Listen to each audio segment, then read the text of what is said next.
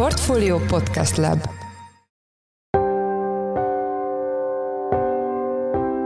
Mindenkit üdvözlünk, ez a Portfolio Checklist június 28-án szerdán. A mai műsor első részében arról lesz szó, hogy egyes gazdasági szereplők nem örülnek a megerősödött forintnak, és gyengébb kurzus mellett érvelnek. Úgy kellene fenntartani a forint jelenlegi erős szintjét, hogy közben az export számára ez érezhetően versenyhátrányt jelent már, hiszen azért az exportőr cégek, ha nem is a tavalyi csúcsnak számító 430-as árfolyammal, de azért egy 400 körüli árfolyammal számoltak az idei évre is mondjuk, és ehhez képest azért a mostani 370-es szint, ez egy majdnem 10%-os különbség ehhez képest. A témáról Beke Károlyt, a portfólió makrogazdasági elemzőjét kérdezzük. Az adás második felében az Nvidia árkorrekciójáról lesz szó. Az AI forradalom eddigi sztár papírjának értékét egy kiszivárgott amerikai intézkedési terv nyomja le, ezzel kapcsolatban Kövesi Károly lapunk részvényelemzője lesz a vendégünk. Én Forrás Dávid vagyok, a Portfolio podcast szerkesztője, ez pedig a checklist június 28-án.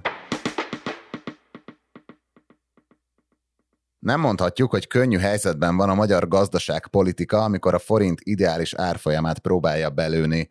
Alig múltak el azok a hangok, amelyek a forint gyengülése miatt is spontán euroizációs folyamatokkal és más kockázatokkal riogattak, már is megjelentek azok, akik pedig már a forint túlértékeltségéről panaszkodnak, magyarán a forint szerintük túl erős a nagyobb devizákkal szemben a témával kapcsolatban. Itt van velünk telefonon Beke Károly, a portfólió makrogazdasági elemzője. Szia, üdvözöllek a műsorban. Sziasztok! Kezdjük ott, hogyha mondjuk visszatekintünk az elmúlt öt évre, akkor milyen pályát írt le a forint, milyen események gyakorolták a legnagyobb hatást a magyar fizetőeszköz árfolyamára, illetve hát hol voltak a csúcs és a mélypontok? Ja, ha az elmúlt öt évet nézzük, akkor gyakorlatilag 2018-tól elindult egy lassú, de fokozatos forint leértékelődés, tehát gyengülés magyarul, és aztán 2020-ban a koronavírus járvány kitörésekor volt ebben egy komolyabb gyengülő hullám, ugye akkor egy általános nemzetközi kockázatkerülés alakult ki, ami a kockázatos devizákat érintette, így a forintot is, és aztán utána megint jött egy fokozatosabb leértékelődés, és tavaly a, az orosz-ukrán háború kitörésekor indult meg megint egy nagyobb lendülettel a forint gyengülése, szintén elsősorban nemzetközi okokra visszavezethetően, de azért itt annyi különbség volt talán a koronavírus járványhoz képest, hogy, hogy azért a magyar gazdaság energiafüggősége, és elsősorban az orosz energiától való függősége, az egy speciális kockázati tényezőt jelentett Magyarország és a forint esetében. Ugye emlékezhetünk a tavalyi évre, amikor elszálltak a, a földgáz világpiaci árai, és gyakorlatilag egyik évről a másikra egy nagyon jelentős folyófizetési mérleg hiány alakult ki a magyar gazdaságban, és ez a forintra is negatív hatással volt. Hogy hol volt a forint csúcsa az elmúlt öt évben, hát azt gondolom, hogy valamikor öt évvel ezelőtt lehetett ez.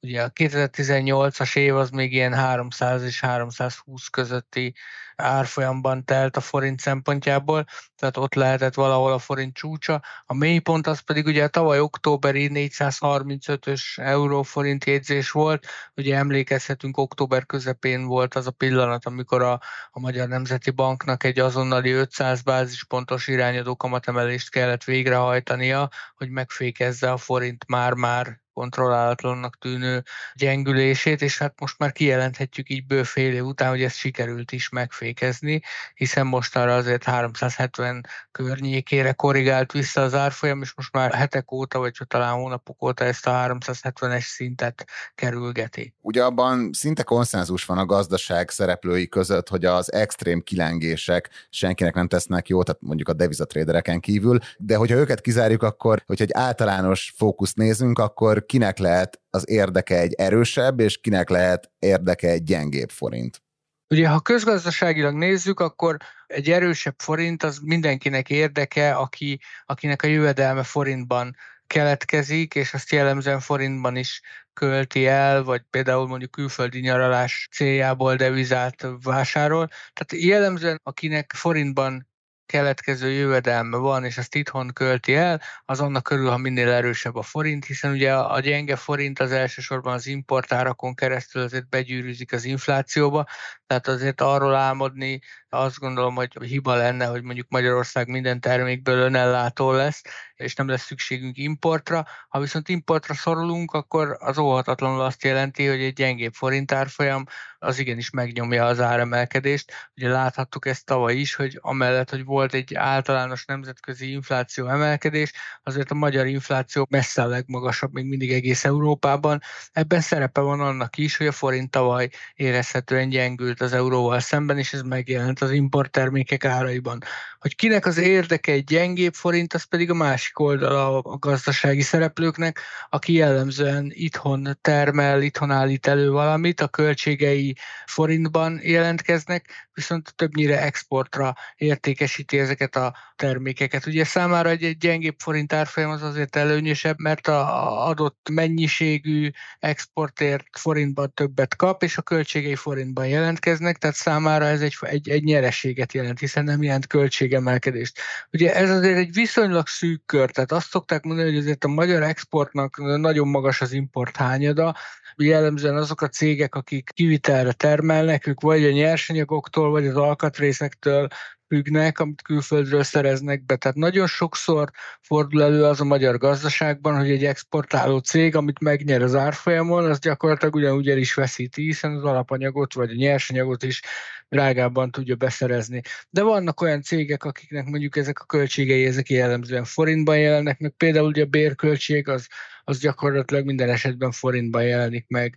Ha mondjuk a forint 10%-kal leértékelődik az euróval szemben, attól az ő forintban kifejezett bérköltsége az változatlan marad, hiszen nem fogja 10%-kal megemelni a dolgozók bérét csak azért, mert a forint leértékelődött, tehát ez számára egy nyereséget jelent és ugye akkor a kettő között, már mint azok között, akik a gyenge forintot akarják, akik pedig a erős forintot akarják, ugye ott van a gazdaságpolitika, aki valamilyen árfolyamot próbál meghatározni. Itt hol lehetne most a, a forint esetében egy egyensúlyi szint, egyáltalán milyen körülményeket, számításokat érdemes ilyenkor figyelembe venni? Ugye a gazdaságpolitika szempontjából azt érdemes kiemelni, hogy olyan ideális forintárfolyam nincs, ami mindenkinek megfelelő, vagy ami, vagy ami mindenkinek tökéletes. A gazdaságpolitikának arra kell törekednie, hogy az árfolyam a lehető legközelebb legyen ahhoz a szinthez, ami mindenki számára elfogadható. Tehát ami elég gyenge az exportőröknek, de nem túl gyenge azoknak, akik mondjuk itthon költik el a jövedelmüket, és számukra nem okoz egy elviselhetetlenül magas inflációs többletet. Nehéz azt megmondani, hogy most hol lenne ez a szint. Én azt gondolom, hogy azért van most nehéz helyzetben a, a magyar gazdaságpolitika, amikor a forint sorsáról dönteni kell, mert a, az exportra termelő vállalatok az elmúlt 5-10 évben hozzászoktak egy fokozatos forint leértékelődéshez, ezt beépítették az üzleti modelljeikbe, tehát hogy ők azzal számoltak, hogy jó, akkor mostantól minden évben nem kontrollálatlanul, de fokozatosan és szépen lassan gyengülni fog a forint, és az elmúlt bő fél évben ez fordult meg egy kicsit azzal, hogy, hogy most elkezdett erősödni a forint. Ugye tavaly is nagyon nagy kilengés volt a forint árfolyamban, tehát hogy, hogy, hogy azért az is extrém volt, amit tavaly művelt a forint, hogy mondjuk a, az évelei 350-360-as szintről októberig elment 430-ig, azért ez egy 20%-os árfolyamsáv, tehát ez is egy extrém kilengés kilengés, de mondjuk az exportőröknek most, most, most arra lenne szükségük, hogy megint egy, egy ilyen kiszámítható, fokozatos forintgyengülés jöjjön, amit be tudnak építeni az üzleti modelljeikbe, viszont a másik oldalról a gazdaságpolitika pedig szeretné elkerülni azt, hogy a forint ismét jelentősen gyengüljön az euróval szemben, hiszen ez egyrészt pénzügyi stabilitási kockázatot okoz, másrészt hitelességi kockázatot okoz az állam szempontjából, tehát hogyha ha a piac elhiszi azt, hogy egy állam nem lép közbe, amikor a devizája kontrollálatlanul gyengül, akkor az, az olaj a tűzre a befektetők szemében, tehát akkor még inkább elkezdenek a forint ellen fogadni. Tehát azt gondolom, hogy most egy kicsit ilyen csapda helyzetben van a magyar gazdaságpolitika, hiszen úgy kellene fenntartani a forint jelenlegi erős szintjét, hogy közben az export számára ez érezhetően versenyhátrányt jelent már, hiszen azért az exportőr cégek, ha nem is a, ha nem is a tavalyi csúcsnak számító 430-as árfolyammal, de azért egy 400 körüli árfolyammal számoltak az idei évre is mondjuk, és ehhez képest azért a mostani 370-es szint, ez egy majdnem 10%-os különbség ehhez képest. És ezt a 10%-ot kellene valahol kigazdálkodnia egy cégnek. Tehát, hogy ha valaki 10%-ot bukik az árfolyamon, akkor azt neki valahol máshol vissza kell hoznia, hogyha nem akarja azt, hogy romoljon a, a, a nyereségessége, vagy csökkenjen a profitja. Ugye szerdán írtál egy elemzést a helyzetről a portfólióra, ezt természetesen linkeljük az epizód jegyzetekben, de ebben a cikkben megszólalt Sinko Otto, akinek ugye egyik legnagyobb érdekeltsége a, a videóton, ő hogy látja a helyzetet, illetve hát idézted a, a Német-Magyar Kereskedelmi és Iparkamarát is, ők mit mondanak a jelenlegi forint kurzusról? Igen, hát amellett, hogy itt ideális forint árfolyamról és reál effektív árfolyamról beszélünk, azért szerettem volna ezt egy picit testközelből is érzékeltetni és megszólaltatni olyan gazdasági szereplőt, aki ezt a mindennapokban érzi, és hát valóban Sinko Otto is megerősítette azt, a, azt az álláspontot, hogy, hogy ő szerinte a jelenlegi 370 körüli euró-forint árfolyam, ez már túlságosan erős az exportőrök számára. Ugye azért a Videoton Holding jellemzően kivitelre gyárt különböző elektronikai eszközöket, alkatrészeket, és ő azt mondta, hogy az ő szempontjukból valahol 385 és 400 között lenne szerinte az, ideális árfolyam, ami még nem fájna a gazdaságnak, de az ő versenyképességüket is sem hátráltatná. Tehát ő azt mondta, hogy az idei évet először 400-as árfolyammal tervezték, aztán januárban már látva a forint erősödését 385-re módosították ezt a tervet, de, de azért a mostani szint az még ennek is jóval alatta van, nagyjából egy 5%-kal van alatta, tehát ő azt gondolja, hogy körülbelül ennyit kellene gyengülni a forintnak ahhoz, hogy az exportőrök szempontjából is megfelelő legyen az árfolyama. A Német-Magyar Kereskedelmi és Iparkamara pedig ugye április végén publikálta a szokásos éves konjunktúra jelentését, amit minden évben készítenek. Ugye ez gyakorlatilag azt akarja, hogy megkérdezik a német tulajdonú Magyarországon működő cégeket arról, hogy milyen gazdasági kilátásaik vannak, miket éreznek a fő kockázatnak, mi az, ami szerintük jól működik, vagy rosszul működik a magyar gazdaságban. És ami érdekes volt ebben a felmérésben, hogy a három legfontosabb kockázat között volt az energiaárak és a munkaerő hiány mellett az árfolyam kockázat. Tehát ők is azt érzik, ugye ezek a német cégek, ezek is jellemzően kivitelre termelnek a magyar gazdaságban, és ők is azt érzik, hogy azért a, a jelenlegi forint árfolyam az már talán túl erős, illetve nem tudjuk, hogy, hogy itt pontosan mit, mit értettek árfolyam kockázat alatt, de valószínűleg részben ezt, hogy túl erős lehet a forint árfolyam, részben pedig azt, hogy számukra nehezen kezelhető az a kilengés a forint árfolyamában, amit láttunk mondjuk az elmúlt egy évben. Tehát, hogy most azt mondjuk, hogy egy éves csúcs környékén van a forint, néhány hete volt ugye egy éves csúcson, tehát gyakorlatilag az elmúlt egy évben a 370-től a 430-ig elég nagy utat járt be a forint oda-vissza, és azért ezt egy gazdasági szereplőnek, egy vállalatnak nehéz kezelnie. Tehát amikor egy vállalat nem tudom, több millió vagy milliárd eurós forgalmat bonyolít külföldre, akkor neki ez a plusz-minusz 10 százalékos kilengés, ez, ez, ez egyszerűen sok. Tehát, hogy ő, ő neki terveznie kell valamivel az üzleti évét, adott esetben le kell fedeznie a devizapozícióit, de ugye azzal meg a nyereségének egy jelentős részét kockáztatja, hiszen ennek a fedezésnek van egy költsége, és én azt gondolom, hogy itt nem csak arról van szó, hogy túl erős a forint, hanem arról is, hogy egy sokkal inkább egy stabilabb forint árfolyamra lenne szüksége a gazdasági szereplőknek. Ugye, ha megnézzük régiós összevetésben, egyébként nem számít kiugróan erősnek a forint. Tehát a cseh korona például sokkal felülértékeltebb jelenleg, gyakorlatilag évek óta folyamatosan értékelődik fel a cseh korona, csak ott ehhez hozzászoktak a gazdasági szereplők, ott nincsenek éves szinten 20%-os kilengések az árfolyamban, egy sokkal kiszámíthatóbb, egy sokkal tervezhetőbb árfolyamot látunk a, a, a cseh korona esetében. Én azt gondolom, hogy itt elsősorban ezt hiányolják Magyarországon is a gazdasági szereplők, hogy egy kiszámítható, tervezhető árfolyam legyen, és inkább, inkább gyengüljön a forint csak 5%-ot évente, ne 20-at, de akkor az, az, az legyen egy tervezhető folyamat. Köszönjük szépen az elemzésedet meg, hogy betekintést nyújtottál a gazdaságnak ebbe a szegletébe. Az elmúlt percekben Beke Károly a portfólió makrogazdasági jellemzője volt a checklist vendége. Köszönjük szépen, hogy a rendelkezésünkre álltál. Köszönöm szépen, sziasztok!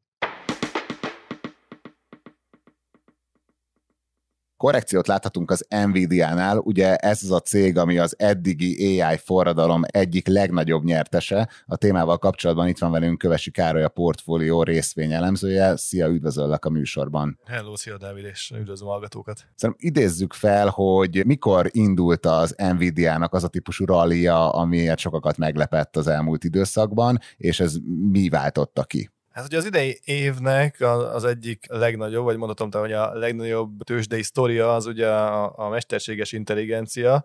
Az Nvidia itt úgy, úgy jön képbe, hogy alapvetően a cégnek a chipjeit használják a különböző adatközpontokba, ahol ezeket a géptanulási modelleket kiképezik, tehát a óriási piaca van az Nvidia-nak. Ebben ugye az első negyedéves gyorsjelentésre érdemes visszaemlékezni, akkor volt egy óriási emelkedés a részvényár folyamba, akkor közölt a cég, hogy akkor a rendeléseket látnak maguk előtt, hogy még az elemzői várakozásokhoz képest is durván 50%-kal magasabb bevétel jöhet, úgyhogy erre egy elég komoly emelkedés alakult ki, és egészen mostanáig még tartott is a rally. Ugye tavaly év végén ilyen 150 dollár körül kereskedtek a, a cég papírjaival. Ez a nagyon nagy emelkedés, ez, ez honnan indult, és ettekben meddig tartott? 2022 végén volt egy komolyabb részvénypiaci fordulat, most nagyon a részletekben nem mennék be, de akkor azért gyakorlatilag mondhatjuk azt, hogy szinte minden fordult.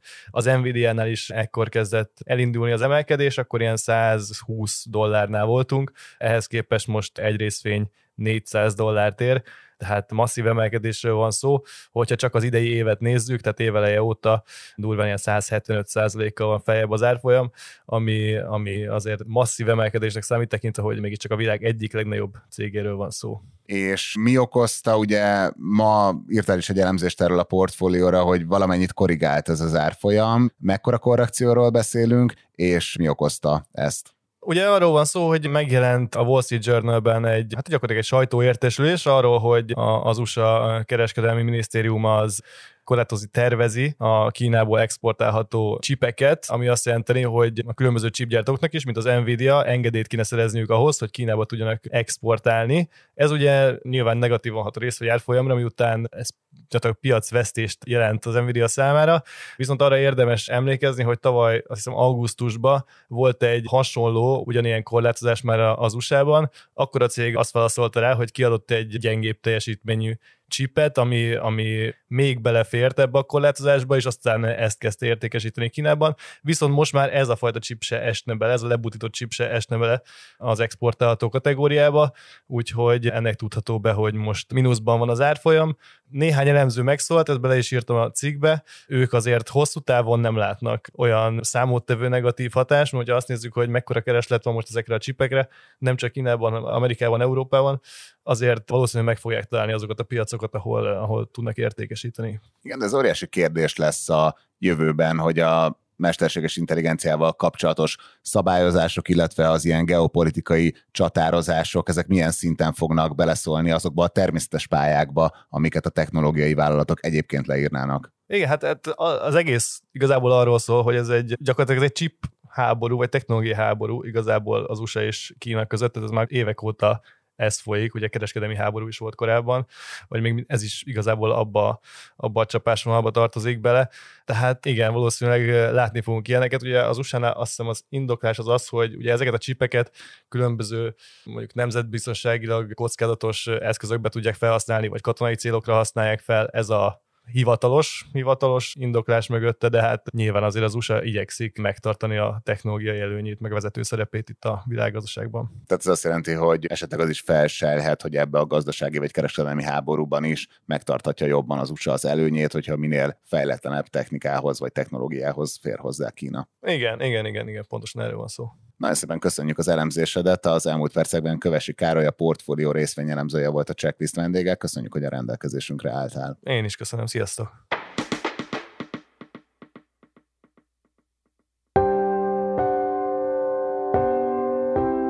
Ez volt már a Checklist, a Portfolio munkanapokon megjelenő podcastje. Ha tetszett az adás, iratkozz fel a Checklist podcast csatornájára bárhol, ahol podcasteket hallgatsz a mobilodon. A mai adás elkészítésében részt vett Bánhidi Bálint, a szerkesztő pedig én Forrás Dávid voltam. Új adással csütörtökön, azaz holnap jelentkezünk, addig is minden jót, sziasztok!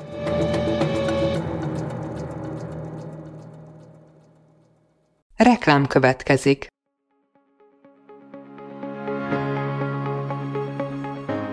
Braun Müller Lajos vagyok, az Agrárszektor főszerkesztője. Májusban két tematikus konferenciát is rendezünk Kecskeméten az agrofood szektor szereplőinek. A május 22-én tartandó Portfolio Agrofood 2024 konferencia az élelmiszeripari vállalkozások, beszállítóik, a szolgáltató cégek és a kereskedők számára nyújt egyedi betekintést az aktuális trendekbe. A május 23-án megrendezendő Agrofuture konferencia pedig egyedülálló módon tematikus formában foglalja össze a hazai agrárgazdaság fenntarthatósági követelményeit és innovációs lehetőségeit.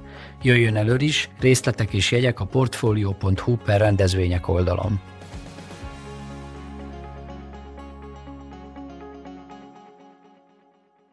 Reklámot hallottak.